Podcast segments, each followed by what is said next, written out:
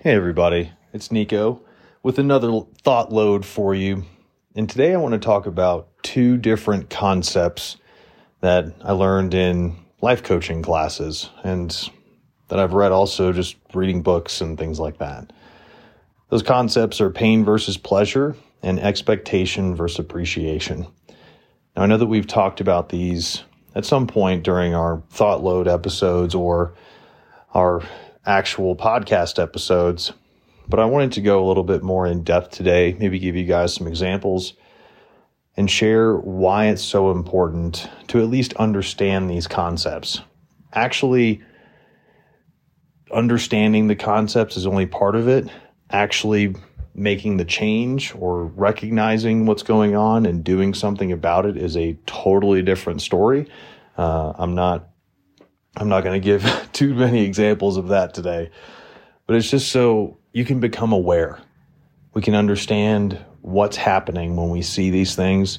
And maybe that'll help us understand other people, but also it may help us understand ourselves. So the first is pain versus pleasure. And the example that I usually like to use is whenever we hear of someone who maybe drinks on a regular basis, or maybe they go out and gamble on a regular basis. Um, maybe they're hanging out with friends that you and other family members think aren't helpful to them. Or maybe they're engaging in an activity that is damaging to their health outside of alcohol. Whenever those things happen, most of the time, there's an element of pain and pleasure involved.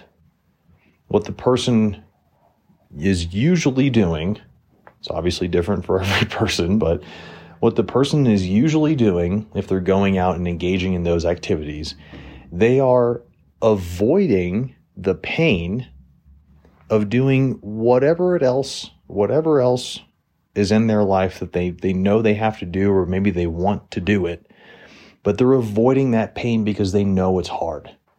They know it's hard to start a workout routine and lose weight. They know it's hard to reach out to someone they haven't talked to in a lot in a while and maybe they had a fight. They know it's hard to express their feelings to their loved ones or their wife or spouse or whoever it may be. And instead of going through that temporary pain to alleviate those situations, they would rather experience that pleasure now by doing those other activities that are actually harmful to their bodies long term or to their men- or to their mental state long term. Now the crazy part is we do that with everything.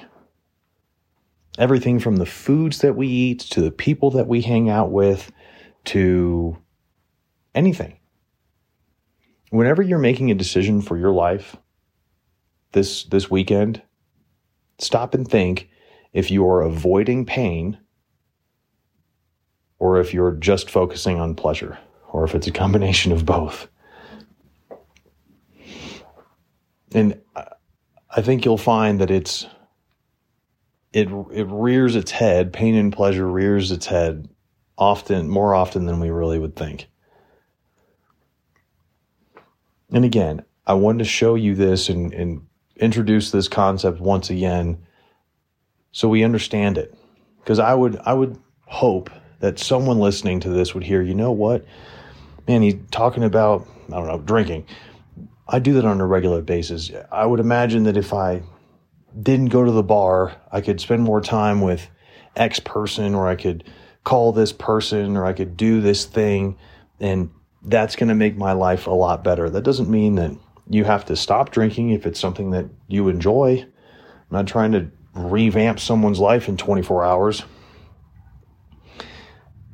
But the key part here is if you're able to experience a little bit of pain, to call that friend, to have that conversation, to do the project, whatever it may be, if you're willing to experience that pain for a moment in time, you're not going to regret that later.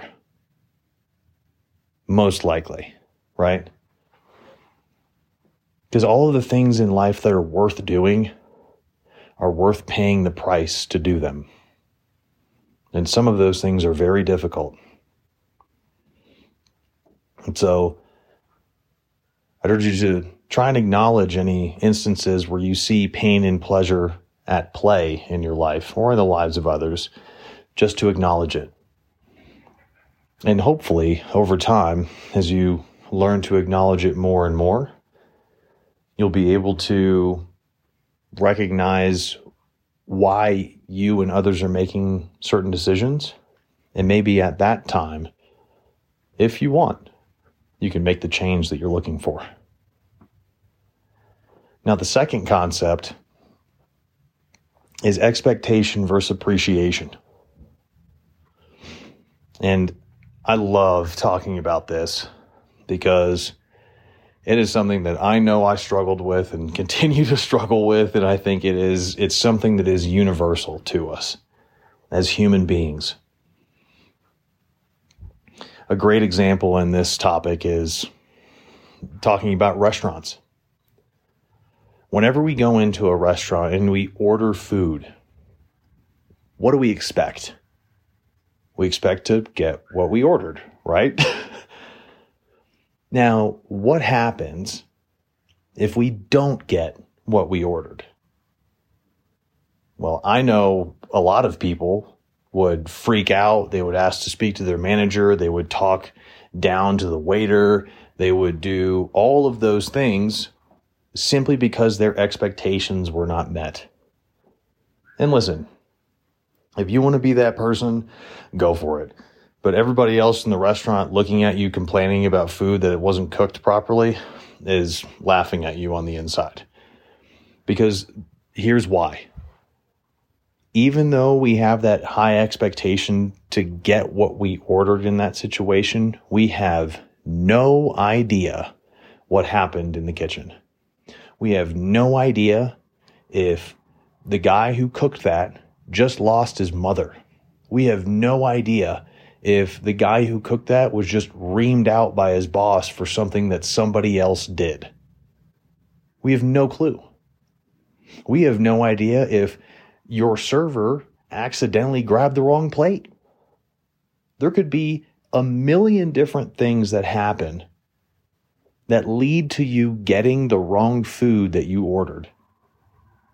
And a lot of them have nothing to do with you or your server or the person that cooked your food.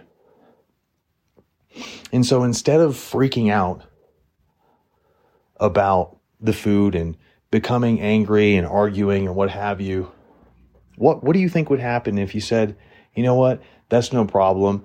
I bet you this is probably delicious because this place has got really good food anyways. I'll have this if if that's okay with you guys, but if not, could I get a little discount on on the food that I ordered? And I'm more than happy to wait. I'm sure they'd be happy to throw you that discount. I'm sure they'd be happy to do that. In fact, I bet you the manager would come over and make sure it was okay. And funny enough, that is exactly what happened to me a little while ago. My mom and I and my stepdad went to uh, a steakhouse and I ordered a very particular type of cook for my steak. It's called Pittsburgh Blue. And I know that this is basically supposed to be straight off the cow. and when I got it, it was medium or medium rare. And Pittsburgh Blue is way, way less cooked than medium rare. And so the only thing that I did was I took a look, I took a bite, made sure I was not just imagining what I was seeing. And then the only thing I did was I let the manager know. Because it is a steakhouse and because they need to know how to cook that stuff, I only wanted to let them know. And I devoured all of that steak. Because there's no reason to have them throw that out, too especially in a restaurant example with expectation and appreciation, anytime you return food that you've already touched, nine times out of 10, they can't do anything with it. So they have to throw it away. That's a waste. And at least for me, I'm trying to eliminate any waste that I have or that I create in life.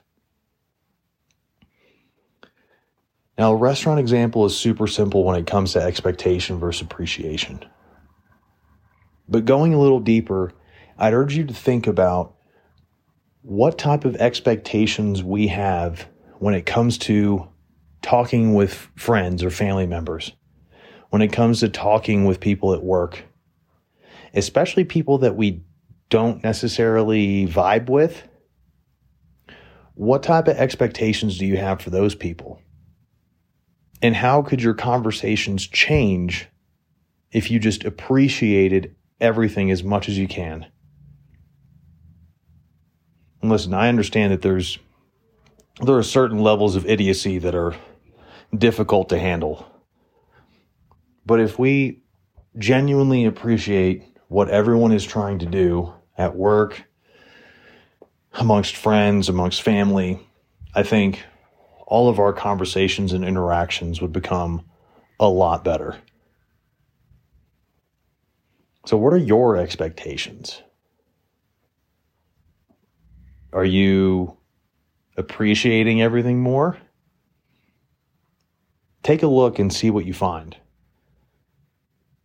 And the best the best line that I that I always remember from Tony Robbins about expectation and appreciation is that you should trade expectation for appreciation.